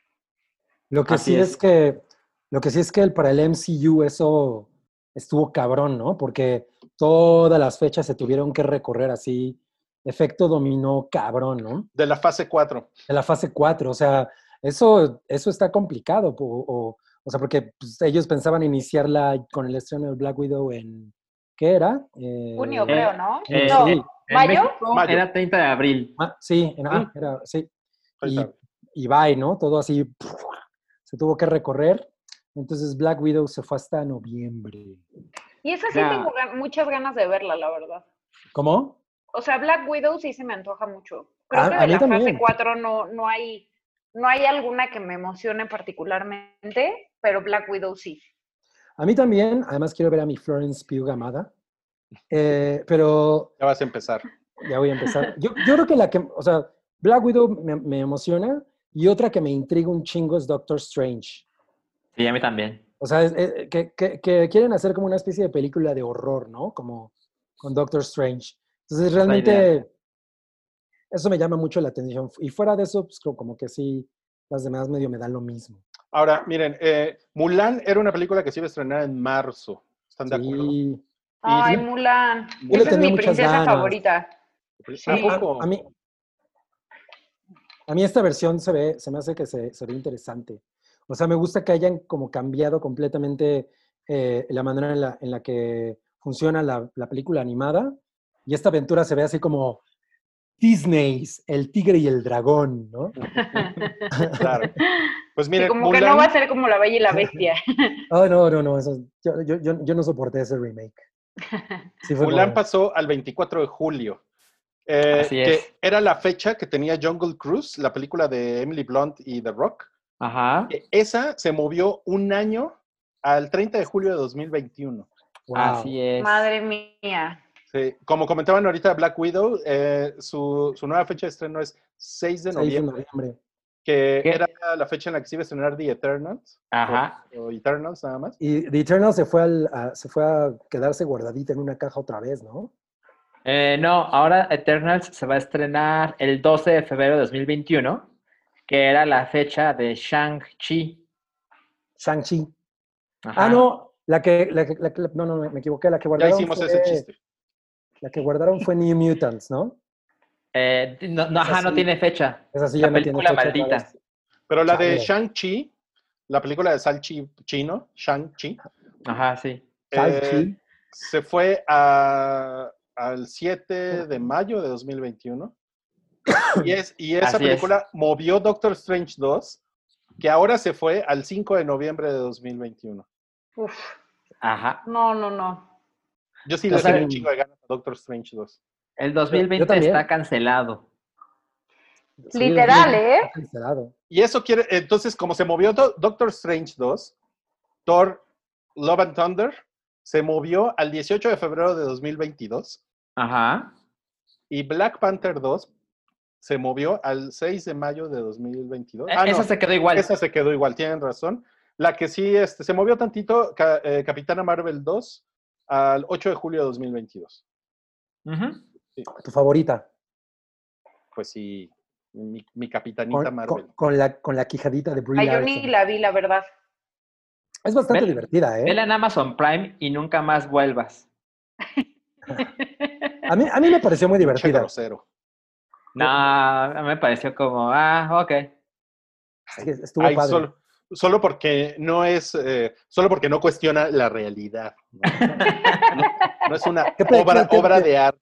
¿Qué película de Marvel cu- cuestiona la realidad? Pues, pues yo creo que. Doctor Strange. claro, porque se mueven. Pues la de, pues la de Infinity War y Doctor Strange creo que sí cuestionan la realidad. Ay, Infinity War es buenísima. Y quien la critique, Ahí le hablan la la cabra. ve conmigo. No, pues yo creo que es mejor esta que Endgame, ¿no? Ay, las dos me encantan, la verdad. Ah, ok. Sí, son, son un chingonas. Sí, sí, sí, Yo me, me divertí, pero realmente no hicieron otra cosa por mí. O sea, fui y las vi. Claro, Ay. porque no cuestionan la realidad, según. Es que no cuestiona la realidad. Ahora, eh, la, la, la película aún sin título de Indiana Jones Ujú. eh, pasó de 2021, de julio de 2021 a julio de 2022. O sea, Harrison Ford va a estar todavía más viejo. No mames, sí. Qué cabrón, ¿eh? Qué cabrón. Qué cabrón. Y bueno, eh, otra de las noticias que, que son virulentas de esta semana es que HBO tiene programación gratis en Estados Unidos. Así empezó, pero ya también en México va a haber HBO gratis. Tienen Para que dejen de pedir las cuentas, amigos. Ah, Yo ya pagué mi mes. Ajá, le- Oye, Rui, si- a ver si te sales de mi cuenta, ¿no? Este, son más de 500 horas gratuitas y esas 500 horas eh, y ni siquiera te, piden una, una cuenta en HBO Go. O sea, es como YouTube. Así te metes a la cuenta de HBO y le das play play. y acabó. Y Órale. de las cosas que están disponibles está The Wire, está Los Soprano. Succession. Que yo le tengo muchas ganas a esa serie. ¿La han visto? Ah, yo también le tengo ganas. pero no la he escuchado súper buenos comentarios. Yo también. Ujú. E- Esa sí me llama mucho la atención. Está Watchmen, Uf, está Watchmen. Euphoria. ¿Tú viste Euphoria, Moblina? No, no la vi, pero ya me, me dijeron que, que es este, o sea, como una razón más para no querer tener hijos en esta época, ¿no? Está poca madre. A mí Euforia me gustó un chingo. No, no, porque más bien es, eh, es, un- es una serie de adolescentes de 15 años que están mamadísimos, que son, que todos son bisexuales, Se la pasan todos son drogadictos Todos son drogadictos. y todos Ajá. parece que tienen 35 años. Yo me acordé Sí, así, yo la vi semana a semana y así. Así ya no me veía en la secundaria, ¿eh? Y nadie de mi salón. E- e- Éramos unos pinches eh, pibes lel- lelos, ¿no? Ahí todos. Sí, sí, sí. Escuálidos. Pero bueno, o sea, si alguien estaba interesado en Euphoria y esas otras series y no quería pagar HBO, aproveche este mes, porque por lo menos va a ser este mes. A lo mejor lo extienden, no sabemos. Pero pues sí, sáquenle todo el provecho posible. También ¿Sabes qué? Gran movimiento de HBO. O sea, yo lo aplaudo mucho porque la verdad sí, no mucha gente conoce muy series muy buenas que tiene. Sí, cierto. Sí, esos güeyes producen unas series maravillosas. O sea, a lo mejor si no todo vale la pena. Lo, lo único que no, que, que no está y que me, me gusta un chingo es este eh, Chernobyl. Eh, sí. Chernobyl es estado, brutal. Sí. ¿Cómo? ¿Es, de las cosas que no están en las 500 horas gratis? Ajá, Así por lo menos no, no, no está mencionada. Bueno, la que sí está, y se los recomiendo mucho, y ahorita es una gran oportunidad para maratoneársela, es Los Soprano. Sí. Uy, pero es que son un chingo de temporadas. Pues más o menos, son, son seis temporadas. Pues más que temporadas son muchos episodios. Son muchos temporada. episodios, sí. Sí. Ahora, pero- en- Ajá. O sea, pero si se avientan dos temporadas ahorita, de aquí al 30 de abril, la verdad es que después, o sea, podrían ya comprar Poner su HBO dinerito. Y para muchos es la mejor serie que ha existido. Sí, sí, sí. Sí, sí. eh, y creo que sí, eh, creo que sí concuerdo. Yo, yo llevo dos temporadas nada más, porque, porque me las estoy guardando poquito a poco. Y no mames, sí es una cosa increíble. Los Soprano. Pues aquí dice en este artículo que se van a agregar más series conforme pasen los días al, al formato gratuito de HBO. Entonces, aún no sabemos exactamente qué va a entrar, pero por lo menos lo que acabamos de mencionar ya está disponible. De acuerdo. No, Bueno, pues vamos a un ¡No! ¡Cállate! en la semana eh, apareció un video por ahí de Ezra Miller, quien es eh, de The Flash. Y también es el güey que mata es- a, es Kevin, es Kevin, el, el- el güey que mata gente. eh, y se el güey vuelve que, mata a su familia. Matsu Familia, eh, atacando a una fan en un, en un video. Y, pero, pero además fue muy, fue muy extraño porque la, la- se ve que, que la horca, ¿no? Sí, se ve que la agarra del cuello y la somete, ¿no? Y hasta sus amigos le... O sea, porque quien sea que está filmando, que no sé si son amigos de la morra o son amigos de Ezra, eh, le dicen, hey, bro, no, no, no, careful, bro. No me acuerdo que, como una cosa así. Bro, bro. Y entonces, e- es un video muy corto, pero, pero sí es raro. O sea, yo no sé si el güey estaba pedo o, o qué, porque además esto que fue en Islandia, ¿no? Fue en Islandia, sí. En Islandia. Que, La gente lo detectó por un logo que aparece ahí. lo- que luego de que de, de una cerveza islandesa. No, no sé de qué era el logo, pero. Oye, pero sí está confirmado que es una fan. Pues es Yo- que Yo me quedé en que la gente, no, a nadie le queda exactamente claro qué es Claro, lo ¿qué está pasando? Ajá. O sea, a mí también me parece muy confuso. O sea, de entrada, no parece realmente ser Ezra Miller. O sea, podría ser, ¿no? Más bien. Pero, Pero no lo ha negado también, Pero o no sea, lo él ha no ha dicho nada. Exacto. Y además con todos los, con, con, con todos los, este, como las consecuencias que generó, que lo quieren sacar de ser Flash y todo eso, pues supongo que entonces sí es, ¿no? O sea, o, o- o qué. Está raro, ¿no? Está, Está raro. Sí, es- sí, porque está bastante raro. Porque el video no, no, se, no se ve claramente nada. O sea, el, como que le dice a la, él a la morra, ¿quieres pelear? ¿Quieres pelear? Y la agarra y la tumba, ¿no? Pero no sé, no sé ustedes si comparten esto, pero yo como que veo que la chica como que le da un poco de gracia. Sí, sí, sí, y o es sea, está- como, o sea que no fue un ataque tanto así, era como un juego, no sé, porque además, además de que es un video breve, se corta justo en el momento en que podrías ver rostros o, o algo un poco más que te dé información sí, de claro. si esto fue un ataque o son dos personas que, que así se llevan. No me queda nada claro. o a lo mejor es el trailer de We, We Need to Talk About Kevin 2. no mames. Pero, La campaña viral.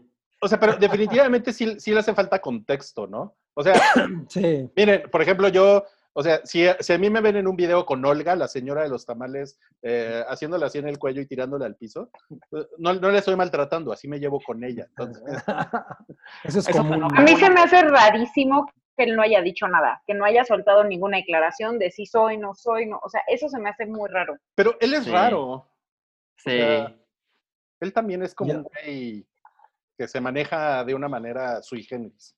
Sí, Pero según yo es muy amigable, o sea, de hecho con sus fans como que tenía muchas fotos en donde se veía que, se- o sea, como que las, las trataba súper bien, como Rihanna, ¿no? Ah. Pues había mucho. Me Está encontré, raro. a- me encontré a Ezra Miller en el, en el Metro Doctores, ¿no? Me encontré a Ezra Miller en el Oxxo. Sí. Y siempre sale sonriendo. Exacto, siempre sale cool. Has- Pues, has- sí. hasta que me ahorcó. Qué cosa más horrible. Ok. em, la versión teatral de Flipback de Phoebe Waller Bridge se transmitió en vivo. ¿Ustedes son fans? Y, y, pues, sabes que yo no la he visto. Sé que es una cosa que sí tengo que ver y no, y no me he dado tiempo de verla. Pero bueno, se supone que Amazon le va a sacar dinero a esto para, para, para el, lo del coronavirus, ¿no? Ah, lo que pasa es que es un especial que se transmitió en algunos muy pocos países, porque es un monólogo teatral. Eh, ¿De qué se ríe Moblina? Ah, de... Del de- iconito. Sí. Este, entonces, completamente lo hicieron para, para conseguir dinero para donar.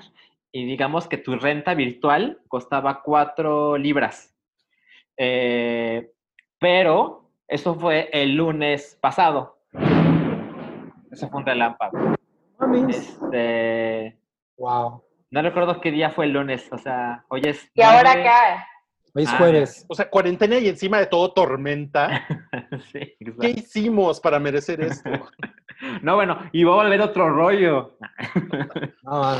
Eso, eso es lo peor. Este... No, el- el cielo está llorando porque Jesucristo. claro. Bueno, el, el lunes 7 de abril se transmitió esto que tú pagabas por verlo, era como pay per view. Pero el viernes, mañana, 10 de abril, va a estar en Amazon Prime Video. Yo lo que busqué es si eso incluye México y no encontré la información. Es posible que sí, por el hecho de que Fleabag, la serie, las dos temporadas, están en Amazon Prime Video México. Ojalá, ojalá se repita el caso. Súper recomendable. O sea, yo la pondría junto con Chernobyl, ahorita que la mencionaron, en mi top de series de todos los tiempos. Sé, sé que, sé que mucha gente sí, o sea, yo le tengo, la tengo que ver porque mucha gente la, la aplaude cabroncísimo. Y sabes qué, Cabri, son súper poquitos episodios, así, en una tarde te avientan las dos temporadas. Órale. Pues tu acaba y luego vas a decir, no, ¿por qué?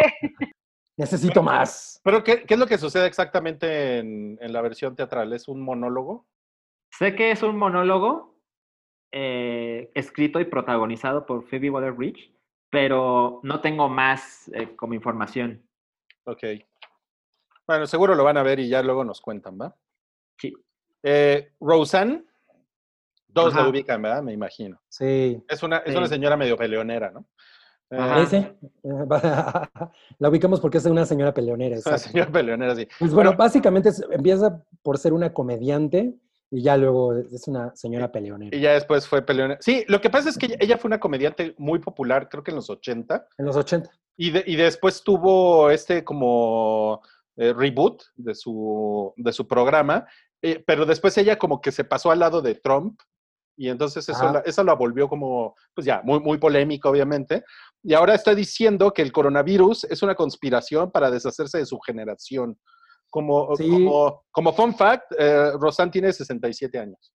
Sí, eh, lo que dice es que esa generación, los baby boomers, eh, pues fue una generación que, que amasó cierto tipo, cierta cantidad como de riqueza y que esto es como una conspiración para, para, pues, para erradicarlos y quedarse con esa riqueza. ¿No? O Sí, porque es sea, gente con dinero que no trabaja. que no trabaja, exacto, ¿no? Entonces, pues es una cosa así de como de... mm, Como, Yo, como yo la verdad, yo recomiendo que no investiguen más esa noticia, porque yo leí el artículo de, de Hollywood Reporter y luego vi el video, y la verdad es que son como dos ancianos platicando cómo les va en su cuarentena. Ya de plano. Pues es, es escuchar pues, a gente ignorante que se le ocurrió algo, una teoría de conspiración, y están convencidos de que el mundo se quiere deshacer de ellos. Entonces, pues, si ya pasa en nuestras vidas, si ya pasa en Twitter, pues ¿para qué lo vemos en otros lados? Ok. Pasa en Twitter, Gracias, pasa por lados. destruir la escaleta, Salchi. La siguiente noticia es que Lady Gaga recolectó 300, no, 35 35, millones De cinco, sí. 35 millones de dólares en 7 días y además está planeando un concierto virtual el 18 de febrero. ¿De Pues sí, febrero? Y No, van a estar. Jimmy- ¿quiénes son? Jimmy Kimmel, eh, Jimmy Fallon y Stephen Colbert, ¿no? Así es, Sí. sí. También creo que, bueno, por lo que he estado viendo, quiere meter a Paul McCartney, a Billie Eilish, va a tener algo por ahí con Eddie Vedder, ¿no? Va a Alanis Morissette, Andrea Bocelli, Green Day, Andrea Bocelli. David Beckham, Elton John. no mames. ¿Qué es esto, la carabina de Ambrosio? Creo que va a estar el hype ahí. A ver, dime una cosa. ¿Qué tiene que ver Andrea Flores. Bocelli con todo esto? Sí, exacto. El- el- es, el, es el cantante ciego, ¿no? De, como de ópera. Pues es- es- es- Por eso hice mi chiste de qué Pues tiene es que, que- ver. Ah, Mm. Perdón, me tardé en entenderle. Ojalá que Andrea Bocelli te ponga en tu lugar. Va a poner en mi lugar cantando. Ay, güey. Ahora, lo que, lo, lo que comentaba Moblina de Jimmy Fallon, Jimmy Kimmel y Stephen Colbert, eh, o sea, eso va a suceder ese día, pero aparte van a hacer un especial juntos, ellos. Es que creo que es como toda la transmisión, o sea, el concierto es, es eh, vía Zoom. no, no sé cómo Claro. va a funcionar, pero es como remoto, todos van a estar como en sus casas. Eh, y al parecer como que los conductores van a ser Jimmy Fallon, Jimmy Kimmel y Stephen Colbert, eh, lo cual me parece muy interesante. O sea, sí, ya hemos visto como varios conciertos eh, virtuales o fiestas o reuniones y todo, pero de esta magnitud, o sea, que tengan de que a Billie Eilish, Paul McCartney, o hay otro, otro, otro trueno, eh, no, no lo hemos visto. Entonces sí me parece como, como que, a ver, va a estar muy interesante ver cómo, cómo va a estar el formato, qué va a pasar, dónde, dónde puedes verlo, etcétera, etcétera. O sea, sí, sí pinta que va a ser como el live aid de esta generación, ¿no? Sí. Justamente. Ándale. Es un poco triste, pero sí. O la reunión esa de Pandora, Emanuel, Mijares. El equivalente, ¿no? Seguro eso le interesa a mi mamá, A que acaba, Tiana. que acaba de pasar por ahí. Acaba de pasar por ahí atrás. Bueno, eh, Sony reveló el nuevo control para el PlayStation 5. A mí me gustó porque parece Stormtrooper, pero hubo, hubo, hubo personas que, lo, que luego, luego dijeron, parece de Xbox. Sí, No lo ¿tú vi. qué ¿Qué opinión te mereces, Salchi? Yo creo, yo creo que la gente debería bajarle de huevos, porque nadie lo ha tocado. O sea, no mamen. O sea, está chingón ver una foto y pues tener como alguna reacción, pero, pero he visto artículos de, no, no, es que es igual al del Xbox, que el del Xbox es un gran control. Entonces, en- entiendo que se acerquen a, a él. Eh, yo, por ejemplo, yo personalmente tengo la queja de que siento que el mando del Play 4, como que los sticks son demasiado altos. Y eso que tengo pulgares largos, ¿eh? Pero, pero como que sí, luego, Eres, un Bigfoot. A ver, a ver, todos pongan sus pulgares así. mira el de Moblina. Eh, por ejemplo, leyendo eh, temas, artículos de- del control del Play 5, pues suena, suena como que cosas chingonas. Por ejemplo, ahora el cable no es micro USB, sino que es USB-C, que pues es, es, es mejor. Tiene Universal. un micrófono. Ajá, exacto. Es más mejor. es más mejor. Tiene un micrófono, lo cual es chingón.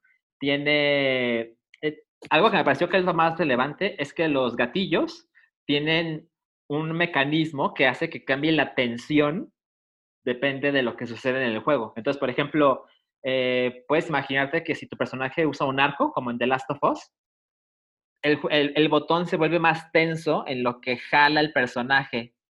Eso está padrísimo. Ah, suena como que te involucra más. Pero vas a acabar con los tendones como muy cansados. ¿no? sí, exacto. Ah, de nada, sí. Eh, entonces, esa clase de cosas me interesan, pero como que siento que todo el mundo se clavó en, no, es que se ve como de Xbox y qué chingadera, ¿no? Eh, es la clase de cosas que yo considero que las únicas opiniones relevantes son de alguien que ya lo tuvo en sus manos y, y te puede decir cómo se siente, porque si te fijas en cómo se ve, no es tan relevante. Algo que sí me parece curioso, que creo que no mucha gente le ha puesto atención, es que el color que mostraron es el blanco. Y fue como, o sea que la consola es blanca, porque pues como que siempre hacen juego, ¿no? Los controles y las, las consolas cuando te las venden. Y como no ha mostrado la caja de la consola, eh, la verdad es que no entiendo ese misterio, pero bueno, eh, mostraron primero el control y el control tiene como estos colores como del PSVR, que es blanco a negro y un poquito de azul. Y creo que es una teoría interesante el, a lo mejor la caja es blanca. Y oye, Mo- Moblina, ¿y a ti te gustó el control? La verdad es que yo me he pasado al lado de Nintendo desde hace ya un par de años. Entonces, no estoy muy actualizada con las noticias de Play. Ok, ok, ok. Ok. Eso lo hice todo. Haces bien, Molina. Pero Animal. Crossing, Zelda. Pues sí. Muy bien. Em, vamos a nuestra, a nuestra sección. eh, cosas que nadie pidió. Ajá. Ok. Esa es nueva, nueva sección. Nueva sección, cosas que nadie pidió. Cosas que nadie pidió. Pero muy necesaria, muy necesaria sección. sí, Definitivamente. se está cocinando un remake de Los Otros y un reboot de Dougie Hauser. Está, está raro. El, bueno, el remake de los otros es así de. Esa película no necesita un remake. Además, una cosa, una cosa que es, es muy cagada que eh, estaba leyendo es que dice: todo mundo conoce el, el final de los otros. O sea, es como el. Todo mundo conoce el final de sexo sentido. Haces un remake de eso y no hay una sorpresa. O sea, no hay un factor sorpresa. ¿no? Bueno, recuerda que todo el mundo se ve el final del planeta de los simios bueno, claro. y hay un remake. También. Y, el de- y Tim Burton hizo un, un giro completamente diferente, ¿no? Oye, o, o sea que si, si yo le digo a, a una persona de 12 años ahorita que Bruce Willis estuvo toda la película muerto, Estuvo o sea, él ya, ya sabe eso. Ya sabe, Porque es- cuando, cuando naces en este siglo, ya lo es sabes. algo, es, es parte del conocimiento que traes. Es como cuando es- aprendes a respirar. Eh, De entrada no creo que eh, él esté en edad de ver ninguna de esas películas, ¿no? O sea, si tienes 12 años, esas películas son con un poco gente. Sí, está fuerte.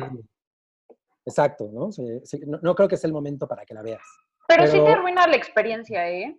O sea, el Sí, saber de- el final. Definitivamente, definitivamente. Y es de esos finales tan sobados y, y- y- y, pues ya tan impregnados en, en- en- en- en la cultura pop que, pues, güey, ¿para qué hacer un remake? O sea, además la película original es perfecta. O sea, la película de Amenábar es una cosa muy chingona.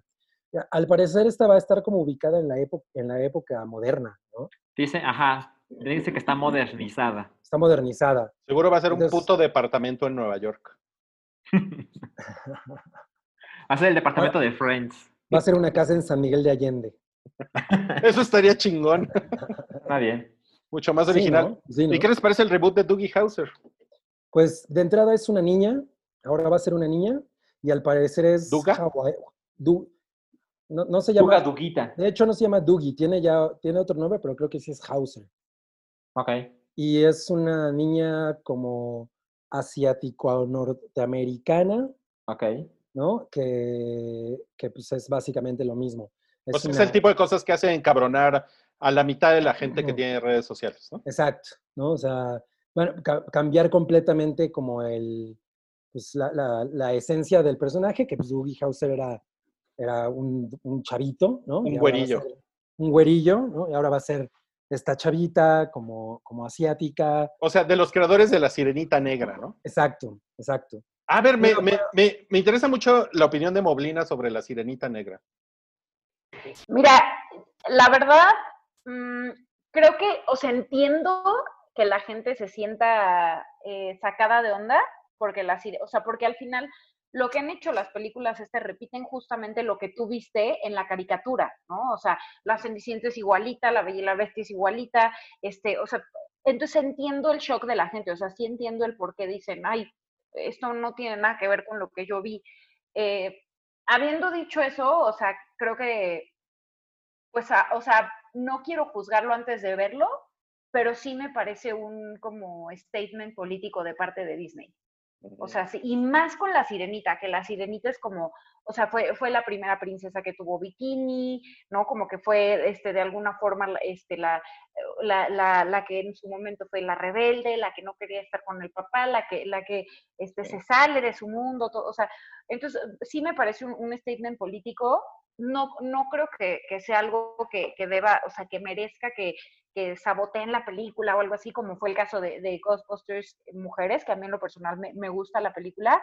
O sea, creo que hay que darle la oportunidad. Ok, ok. No, pues. Además, la Sirenita encabezó una nueva fase de- de- del, del poder de animación de Disney, ¿no? O sea, fue la película que abrió esa fase. Y fue, de- y fue muy generacional esa película. Ajá, exacto. Yo- yo creo que esa es una cosa que, que- que hace que justo la gente le tenga, pues, como, como, como repulsión a la, a la- nueva idea, porque realmente la película con la que creció una generación entera, ¿no? Y cambiar completamente como el look and feel de- de las cosas, pues sí, puede resultar ofensivo para ellos, pero la verdad es que tampoco ellos son el único target, ¿no? O sea, es una nueva generación que también está acostumbrada a cosas diferentes, que vive en un mundo diferente en el que, en el que ya hay más aceptación, ¿no? Ese es el mensaje que todo el tiempo se está dando y pues esta es como una manera de darle, de darle camino a eso. Tenía, tenía una maestra de, de cine que se llama Dolly Malet, le, le mando un saludo, era, buen, era muy buena, la Yo verdad. llegué a trabajar ella con es- ella. ¿Ah, sí? Sí, Es- nos- e- era súper buena periodista. Y ella es pelirroja y justo escribía así de que para mí la sirenita fue muy importante en mi niñez porque era pelirroja y fue la primera princesa pelirroja. Entonces el hecho de que ahora le cambien esa característica tan, tan de ella, pues sí, sí es algo que me saca de, de, de- de onda. Y, y, y me parece una opinión también respetable. O sea, creo que, creo que la gente también tiene derecho de decir, ay, esto No quiero no es esto". lo que yo vi. Ajá, pero bueno, démosle la, la, la oportunidad. si ya dejamos que, que Mushu no esté en Mulan, bueno, pues a ver. eso, es, eso, eso también es polémico, ¿eh? Y bueno, vamos ya a nuestra, nuestra última nota del día y ya con esto terminamos el podcast. Eh, eh, y justamente tiene que ver con Disney. Disney Plus ya tiene 50 millones de suscriptores. No, pues ya quisiera el hype tener esa cantidad de suscriptores. Definitivamente. ¿eh? De Eh, hecho, eh, eh, es, es cinco veces el, el- el KPI que tenían para, para 2020. Estaban esperando cerrar el año con 10 millones. Madres. Y, y- y estamos en abril y ya tienen 50 millones. Es, el, es prácticamente el 30% de la audiencia, que, bueno, del número de suscriptores que tiene Netflix. Que ha juntado en más de 10 años, ¿no? Sí. Está súper fuerte, pero bueno, o sea, es que Disney tiene derechos. Star Wars, Los Simpsons. Sí, o sea, ahorita, ahorita son una cosa muy poderosa, ¿no? O sea, simplemente todo lo que tienen acumulado del, del- del Disney tradicional, ¿no? Más todo lo que tienen de series. de- Ya nada más por eso vale la pena la suscripción. Sí, sí, sí, sí, sí. O sea, que, es- que son cosas a las que la gente le tiene un enorme cariño, ¿no? O sea, todo el mundo tiene una relación eh, con Disney en medida, en, en- Claro. en diferentes medidas, ¿no? As- O sea, incluso yo que de alguna manera soy un poquito... ¿Joker? Joker. Yo, yo de alguna manera soy un poquito, no, no diría que anti-Disney, pero como que pienso, pues yo, son cosas que ya he visto mil veces, no necesitaría meterme a Disney Plus, pero como que siempre tienen un ganchito extra, ¿no? Que te hace decir, "Mm, Claro. a lo mejor sí vale la pena, ¿no? Entonces, pues sí, es un, es un monstruo Disney. Está muy cabrón, está muy Está muy cabrón. Y con eso, y con eso, amigos, se termina el hype episodio 323. Tuvimos como invitada especial a Moblina. Muchísimas Como- como gracias. Moblina. Ay, no, chicos, ya saben que me encanta que me inviten. Mil gracias. Yo feliz de estar aquí con ustedes. Y abrazos con Susana a distancia. Mejor con Susana Zabaleta. También, también. Y también nos acompañó la salchicha con, con- con su saco y su espejo de Laro. Ahí, ahí me peino todos los. Bueno, no me peino, pero ahí me peinaría si me peinara. Exacto. Oye, ¿y se, exacto. alcan- si ahí se alcanza a ver todo el cabello? Eh, no, arriba hay otro espejo. No, porque es, es 9.16. Exacto. Sí, sí, sí. Y también nos acompañó la Cabra Cabrales. Muchas gracias. Con, con mi peinado del malo de, de No Country for Old Men. De Bardem. De Bardem. ¿Qué es lo más que... Sí. Y bueno, yo soy, yo soy Ruya la Ruya. Allá estuvo Muga Muguita, mírenla. Aquí está. Ujú, Ah, mano? sí. Esa mano La es la, mejor de, participante. es la de mi mamá. Estuvo ahí sentada y después se paraba y todo. ¿sí? Eh, Espero le- que se haya divertido viéndote la espalda. Pues se quedó dormida. no le importó No, el hype. No, está bien, está bien. Y bueno, amigos, pues muchas gracias por acompañarnos y nos vemos la próxima semana para el episodio 324, que también va a ser en cuarentena. Entonces, eh, Porque Gatel, diviértanse, lávense las manos y si puedan, si pueden, no salgan de sus casas. Así es. exacto.